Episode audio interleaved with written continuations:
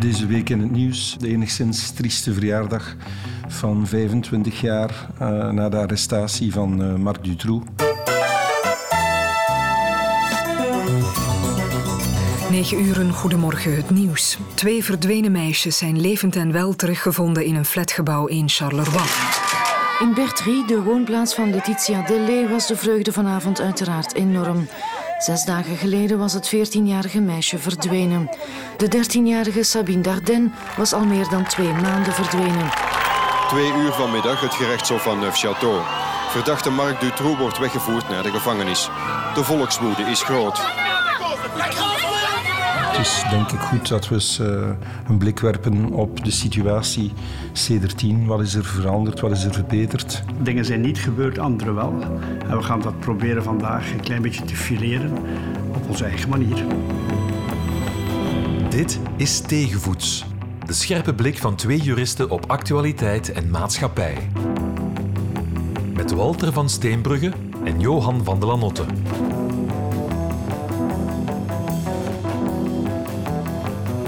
Wat leeft er in onze samenleving en hoe verhoudt zich dat tot de wetten en het recht?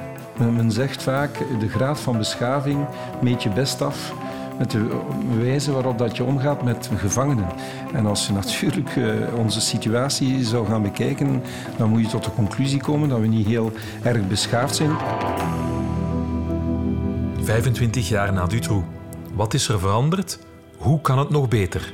Tegenvoets. En ik denk dat we misschien best beginnen om, uh, om het te hebben over de slachtoffers. Want ja, de arrestatie van Dutroux heeft natuurlijk heel wat commotie losgemaakt. Hè. De mensen zijn woedend geweest. Hè. Ze hebben dan in een tweede fase, naar aanleiding van het uh, spaghetti-arrest, Conrotti uit het... Uh, het onderzoek verdween. Liekendaal die een standpunt innam waar de mensen niet, niet mee konden leven. En dus draaide in de beginnen toch alles rond slachtoffers. En ik denk persoonlijk dat uh, de vernieuwde rol die slachtoffers hebben gekregen, zowel in het traject van het onderzoek als ook in het kader van de strafuitvoering, dat dat een, een echte verwezenlijking ten goede is ge geweest sedert uh, die arrestatie van Dutroux. Ja, we kunnen het ons niet meer inbeelden zoals het vroeger was eigenlijk. Het slachtoffer bestond eigenlijk nauwelijks. Uh, uh, alleen denk ik tijdens het proces als burgerlijke partij, maar hoe het onderzoek liep en wat er gebeurde, had het eigenlijk geen enkele impact. Ik heb die periode niet zo actief meegemaakt vanuit het justitiële, maar als je nu ziet, hè, de slachtoffers, de burgerlijke partij, die zitten in het onderzoek toch heel duidelijk aanwezig. Hè? En er is de, wat wij in het jargon noemden de kleine franchiment. Dat betekende dat een slachtoffer tijdens het onderzoek kon participeren in zekere zin door bijkomende onderzoekshandelingen te vragen. Uh, er werd ook meer zorg gedragen over de informatie die een slachtoffer uh, moest krijgen. En er is een artikel in het wetboek van strafvordering ingeschreven dat stelt dat slachtoffers van misdrijven met zorg moeten bejegend worden. Dat betekent ja, dat men geïnformeerd moet worden, dat er aan slachtoffer onthaal wordt gedaan, dat de justitiehuizen kunnen tussenkomen, uh, het pad wat effenen, als je natuurlijk ja, onwetend in zo'n procedure terechtkomt. En ik denk dat dat echt wel een, een verbetering is geweest. Je ziet dat ook, dat vele burgerlijke partijen zich manifesteren tijdens het onderzoek, dat ze verzoekschriften neerleggen om bijkomend onderzoek te vragen. Dus de participatie uh, is uh, groter geworden. Dat krijg je nu ook uh, in het kader van de strafuitvoering. vroeger was het zo, trouwens uw ex-collega Stefan de Klerk heeft deze week nog aangehaald in, in de ochtend. Hij zegt, ja, vroeger moest ik beslissen als minister wanneer een, een dader zou vrijkomen. En dat werd beslist op, door de uitvoerende macht. En die heeft men uh, dan ook in handen gegeven van de rechterlijke macht. En zo zijn uh, de, de commissies opgericht in verband met de strafuitvoering, die nu de strafuitvoering Ja, ik ga er een anekdote vertellen. Dat was toen, uh, de augustus was traditioneel de maand dat al de ministers verlof namen. En ik bleef aan Oostende, dus ik tekende dan voor alle ministers samen ongeveer. En inderdaad, in die tijd, dat was dus ja, in de jaren, voor, in de jaren 90, dan had je nog iedere dag op, je, op, op je bak drie, vier dossiers met een toelating tot vrijlating die de minister moest tekenen. Want het was de minister die zei, ja, vervroegde vrijlating, dat ga ik nu tekenen.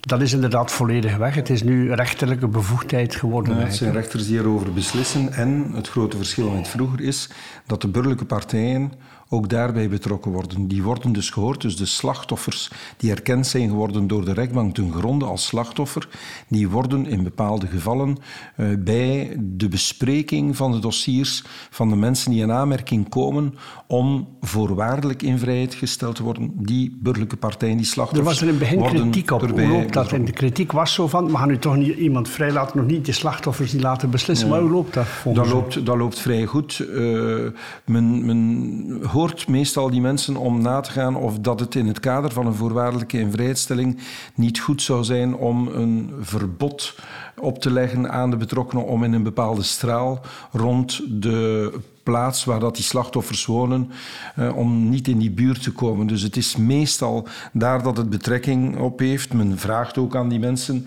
aan die slachtoffers, hoe heb je dat nu kunnen verwerken om daar de veroordeelde ook mee te confronteren. En ik vind dat op zich niet slecht. Ik, ik vind dat uh, een, een veroordeelde de spiegel voorhouden van wat hij als schade heeft aangericht, vind ik echt een goede zaak, omdat dat natuurlijk ja, aanleiding kan geven tot uh, minder recidiverend gedrag. Dus ik vind die plaats die men gegeven heeft aan, aan de burgerlijke partijen, uh, aan de slachtoffers, vind ik echt een, een, goede zaak.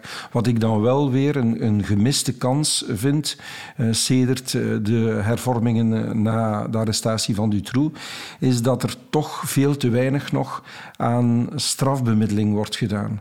Ik vind als advocaat die elke dag wel ergens eh, in een justitiepaleis eh, vertoef. Ik vind dat er veel te veel zaken nog voor de rechtbank komen. Zaken die in principe uh, ja, hadden kunnen bemiddeld uh, zijn geworden. Hè. Dus uh, ik vind dat het zo zou moeten zijn dat alleen de echt betwiste zaken voor de rechtbank komen. Zodanig dat je echt met getuigen kunt nagaan wat is er nu precies gebeurd. En dat, dat je dus veel meer tijd en ruimte kunt besteden aan dat soort van zaken. Terwijl nu 20, 25 zaken staan er soms op de rol ter behandeling op één voormiddag. Dat is natuurlijk niet goed. En daar zitten veel te veel zaken in die daar niet hoorden te zijn. Maar natuurlijk, ja, als Openbaar Ministerie is het soms makkelijker om een dagvaarding uit te brengen en te zeggen, ja, oké, eh, die man heeft een misdrijf gepleegd, laat er de rechter over beslissen. Terwijl dat het natuurlijk ja, beter zou zijn om dader en slachtoffer met elkaar in contact te brengen, om te zien ja, hoe raak je daaruit, naar vergoeding toe, naar inzicht van de dader. En dat is, dat is een gemiste kans. Maar daarvoor moet je je natuurlijk ook organiseren. Hè, want bemiddelen, dat is tijds uh, opslorpend. Dat, ja, daar wil ik ook op inpikken, omdat men heeft de wet gewijzigd eigenlijk. Men heeft in de wet gezegd, bemiddeling is belangrijk. Maar goed, mm. uh, dat bij wet zeggen, dat is niet genoeg. Men heeft de wet gewijzigd, maar niet de organisatie. Nu is binnen de bestaande organisatie, zegt men, je moet bemiddelen. Ja, dat is één, dat is extra werk voor dezelfde mensen. En bovendien, het is een systeem dat zich daar eigenlijk niet toe leidt. Hè. De regel zegt, brengt geen dagvaarding uit. Dat is wat simpeler dan palaberen over gevolgen. En je zou, denk ik, met die bemiddeling, dat is na de slachtoffers het gegeven van uh, de justitie is daarvoor betwiste zaken ten gronde echt heel grondig te, te behandelen, maar tegelijkertijd het herstellen van de problemen die er geweest zijn via bemiddeling, zonder dat iedere keer naar die strafuitvoering met permissie gezegd, die dan ook een beetje ridicule is soms. Hè? Iemand uh, drie maanden gevangenisstraf met uitstel geven. Wat is daar de meerwaarde Absoluut. dat de rechter dat uitspreekt? En dat staat daar dan op en dat zit. Het is een win-win situatie hè, voor de beide partijen, zowel voor de dader als voor de burgerlijke partij. De dader krijgt het inzicht. Hè, als je die spiegel voorhoudt en zegt, ja, daar en daar is het fout gelopen, ja, dat is uh, veel lastiger dan er vanaf komen, inderdaad, met een voorwaardelijke bestraffing. Maar ook voor die slachtoffers is dat bijzonder heilzaam. In vele gevallen niet in alle gevallen, maar dat men effectief hoort van de, de dader hoe dat hij ertoe is gekomen, hoe dat het is gegaan. En ook in het kader van het vergoeden van de schade. In vele gevallen is de schade onherstelbaar, hè, maar ja, er moet dan toch een compensatie komen. En meestal is dat een pecuniaire, een geldelijke. En dan is het natuurlijk wel zaak dat die burgerlijke partij dan onmiddellijk zijn centen of haar centen heeft, in plaats van te moeten wachten op het ganse traject na de uitspraak van de straf. Dus van dat systeem wordt echt veel te weinig weinig uh, gebruik gemaakt. En persoonlijk denk ik, ik heb daar eens toch een, een commentaarstuk over gelezen, dat is dat het uh, naar recidive toe dat dat ook heilzaam is. Omdat als die dader daar effectief mee geconfronteerd wordt, is dat, uh, is dat van aard om, om uh, herval te, te, te, vermijden. Dus het is een beetje onbegrijpelijk dat die rechtsfiguur, die inderdaad bij wet is vastgelegd, dat die in de praktijk zo weinig wordt toegepast. En recidive, dan komen we denk ik bij iets wat niet goed loopt. Dat is uh, heel ons strafuitvoeringssysteem, gevangeniswezen, dat eigenlijk 25 jaar geleden en nu, er zijn gevangenissen gebouwd. Men is iets eh, moderner in de gebouwen. Kon ook moeilijk nog slechter natuurlijk.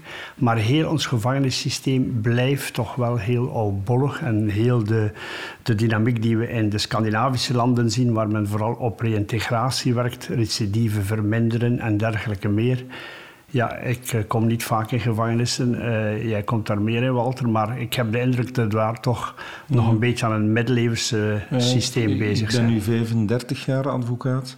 En op dat vlak ja, heb ik bijna niks zien uh, evolueren. Ik had altijd gedacht, ja, waarom gaat men niet veel meer werken met psychologen, gedragswetenschappers in de gevangenis om effectief de, de, de daders gaan begeleiden, om ze inzicht te geven in wat ze misdaan hebben en om erop toe te zien dat als ze dan ooit de gevangenispoort achter zich dichtslaan, dat men een, een vangnet heeft.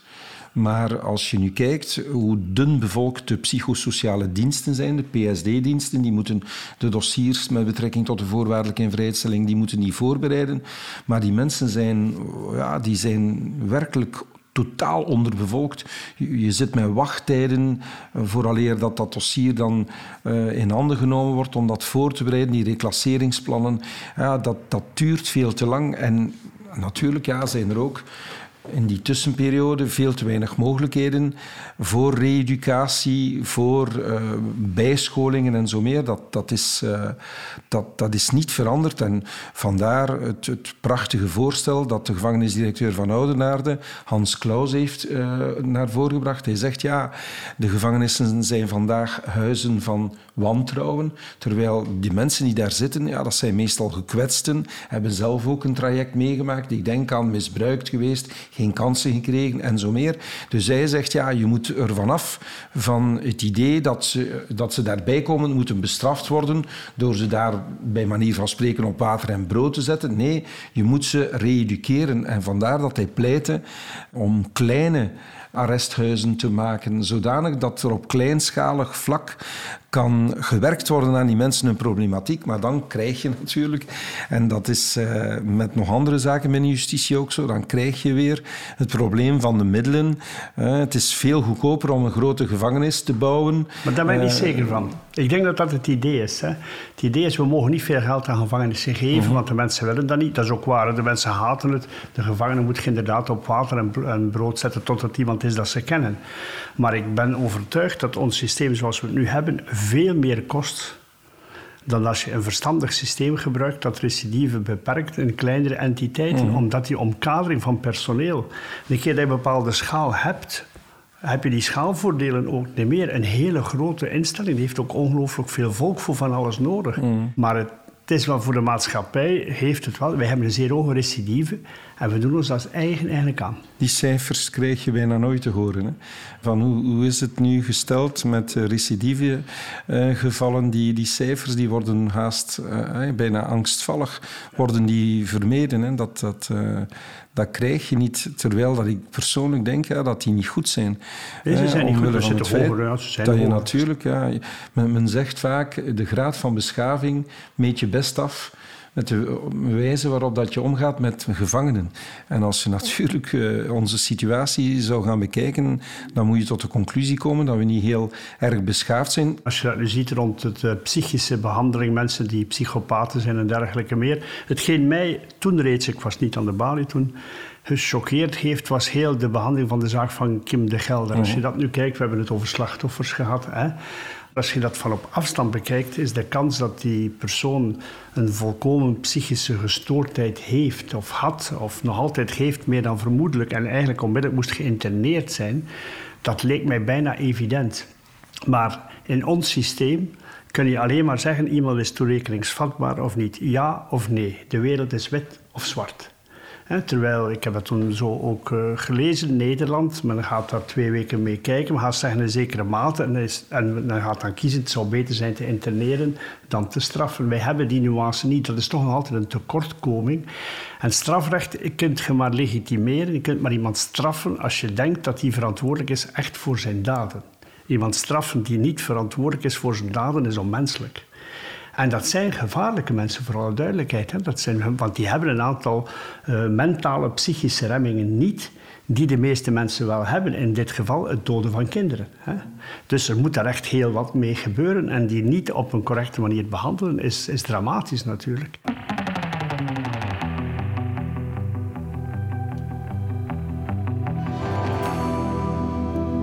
Een verandering ten goede, 25 jaar na Dutroux. Slachtoffers hebben meer rechten gekregen tijdens de rechtsgang. Nog niet op punt het toepassen van de strafbemiddeling. Ook de inrichting van de gevangenissen is ver van optimaal, net als hoe we omgaan met psychisch gestoorde daders. Dat wat justitie betreft. Politie nu en de veranderingen daar na Dutroux. De politie. Ehm, ik denk dat de de zaak Dutroux ook in hoofdzaak een gegeven was waarbij verschillende diensten van de verschillende polities los van elkaar werkten. Een dossier bij de, de gerechtelijke politie, een dossier bij de BOB. Heel weinig doorstroming, weinig doorstroming tussen politiediensten en het gerecht die in deze dan dramatisch is verlopen ook. Hè. We weten het, omdat een van die politiemensen daar het huis wel onderzocht heeft, iets gehoord heeft en de kinderen niet gevonden heeft. En vooral duidelijk, dat kan altijd gebeuren. Mm. Ik denk dat die mensen dan de zelfmoord heeft gepleegd een aantal jaren nadien. Een situatie die, die, die, niet, eh, die nog kan gebeuren, maar het niet uitwisselen van informatie was een heel belangrijk uh, probleem. En, uh, ik heb de indruk dat dat op vandaag door een aantal systemen toch wel beter gaat. Ja, absoluut. Uh, informatieuitwisseling tussen de verschillende politiediensten is uh, er heel fel op vooruit gegaan. Men beschikt over veel meer gegevensbanken, ook uh, digitaal en zo meer is dat wel veel meer op elkaar uh, afgestemd uh, dan voordien. Dus dat is uh, echt een, een, een, verbetering. Door heel de digitale evolutie is het ook iets makkelijker natuurlijk ja. om in mekaars dossiers te gaan. Het grote punt dat zich dan stelt onmiddellijk is, als het allemaal zo is, dat is hoe goed is de kwaliteit daarvan? Wat staat er allemaal in? De zachte informatie, die kan dan ook zeer gemakkelijk worden uitgewisseld zonder veel nuances. -huh. Wat nu het grote gevaar is, vind ik, als je spreekt over uh, politioneel werk, dat is dat de controle op dat politionele werk, dat is onbestaande. En men heeft in 2005 heeft men, uh, wet, is men wetgeving beginnen maken. Uh, wij noemden dat de, de, bom, de bomwet, de wet op de bijzondere opsporingsmethodes. Uh, heeft ervoor gezorgd dat politiemensen onder leiding van een, een, een, informatierunner, dat men dus met vertrouwelijke dossiers kan werken om die methoden af te schermen. Uh, en daar is uiteraard een goede reden voor. Als je natuurlijk met undercover-agenten werkt en met informanten, ja, dan is het natuurlijk wel van belang dat je dat afschermt. Maar om misbruiken uh, te vermijden, moet daar wel controle op mogelijk zijn. Het Europees Hof heeft dat met uh, arresten fit en Jasper en zo meer, dat is al van in de jaren 80, denk ik, 80, 90, heeft Straatsburg dat gezegd. Ja, je moet altijd controle kunnen hebben, zeker als het gaat over ingrijpende maatregelen. En bij ons is die controle uh, gegeven aan de Kamer van Inbeschuldigingsstelling. Dus dat is het enige orgaan, het enige rechtscollege dat bevoegd is om na te gaan of dat, die, of dat de inzet van bijzondere opsporingsmethoden of dat dat regelmatig is verlopen. Maar dat is uh, een, een, een, een, loutere theoretische controle. Want die mensen die daar deel uitmaken van die kamers, ja, die zijn niet in de mogelijkheid om al die dossiers van A tot Z te lezen en om dan na te gaan. Ja, die politiemensen die die uh, opsporingsmethoden hebben aangewend, hebben zij binnen de lijntjes gekleurd. Dus die mensen kunnen dat de facto niet controleren, waardoor dat het niet gecontroleerd wordt. En dat is natuurlijk wel ja, een, een heikel en heel gevaarlijk punt, omdat als je mensen macht geeft, En macht heb je als je die bijzondere opsporingsmethoden inzet. Als je die macht geeft, maar die macht wordt niet gecontroleerd, ja, dan zet je de deur open naar, naar misbruik. En die zijn er helaas al te vaak. Hè. En dat is iets uh, wat, wat uh, vandaag de dag in vele dossiers een, groot probleem is. Dat is, je, je hoort van de cliënt, ja, hij is uitgelokt geworden door mensen uh, die in het kader van undercoveractiviteiten zelf misdrijven hebben gepleegd om mensen aan te zetten. En politiemensen mogen niet aanzetten tot misdrijven. Ze moeten de misdrijven vaststellen. En dus krijg je heel wat misbruik. Het probleem is dus dat je dat op vandaag niet meer kunt uh, op een deftige manier voor de rechtbank brengen. En dus is die macht van, die, van dat politiewezen uh, bijzonder groot geworden.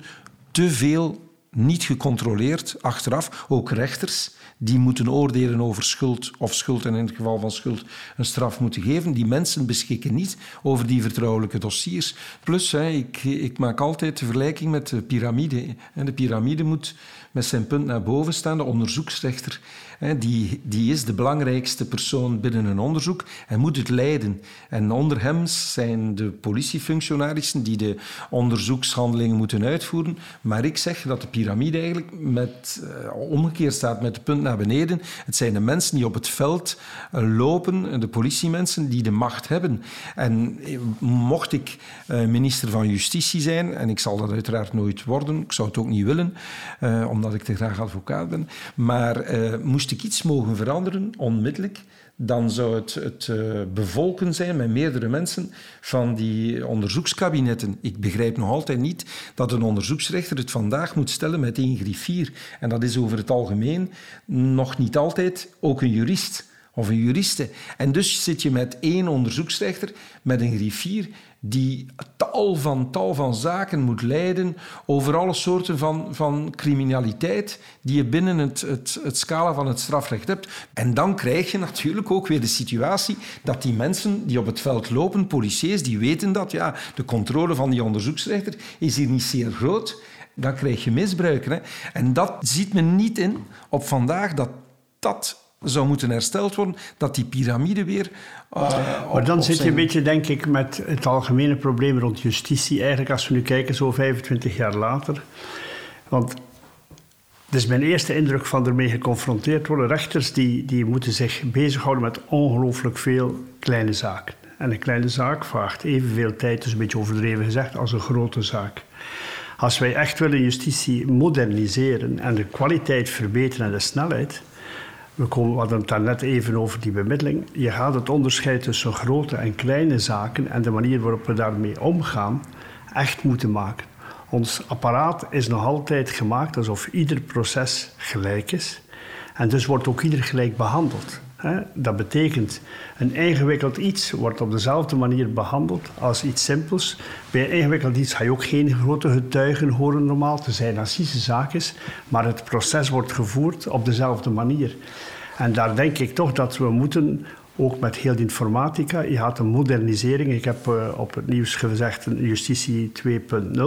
En dus daar, die efficiëntiemaat, we hebben ook heel, dat was bij Dutroux ook een punt nog, heel, hoe noemt men dat weer, de, de werklastmetingen, hoeveel werkt men eigenlijk, is er nog altijd niet echt van gekomen. Dat is toch ook wel een gebrek. Hè? Je moet kunnen zeggen, we hebben het nu efficiënt georganiseerd, iedereen doet zijn best en nu gaan we meer investeren in diegene die, waar het nodig is. Ik denk dat het ook een goede zaak zou zijn, moest er meer management tools en, en management mensen binnen de organisatie komen van justitie. Nu krijg je de korpsoverste, die, ja, dat is ook een, een, een rechter, een jurist, maar die heeft ja, niet de, de opleiding genoten om daar echt de manager uh, te zijn die op efficiëntie kan inzetten.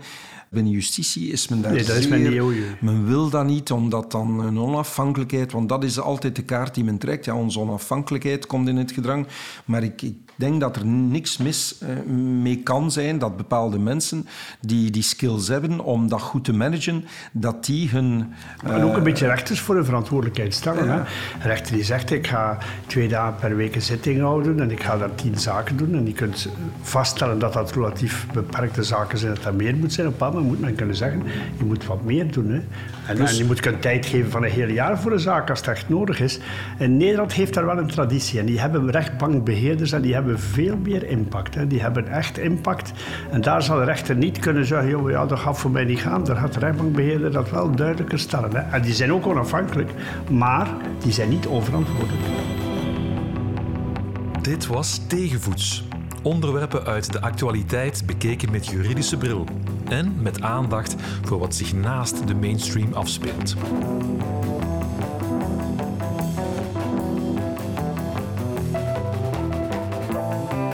Tegenvoets met Walter van Steenbrugge en Johan van Lanotte.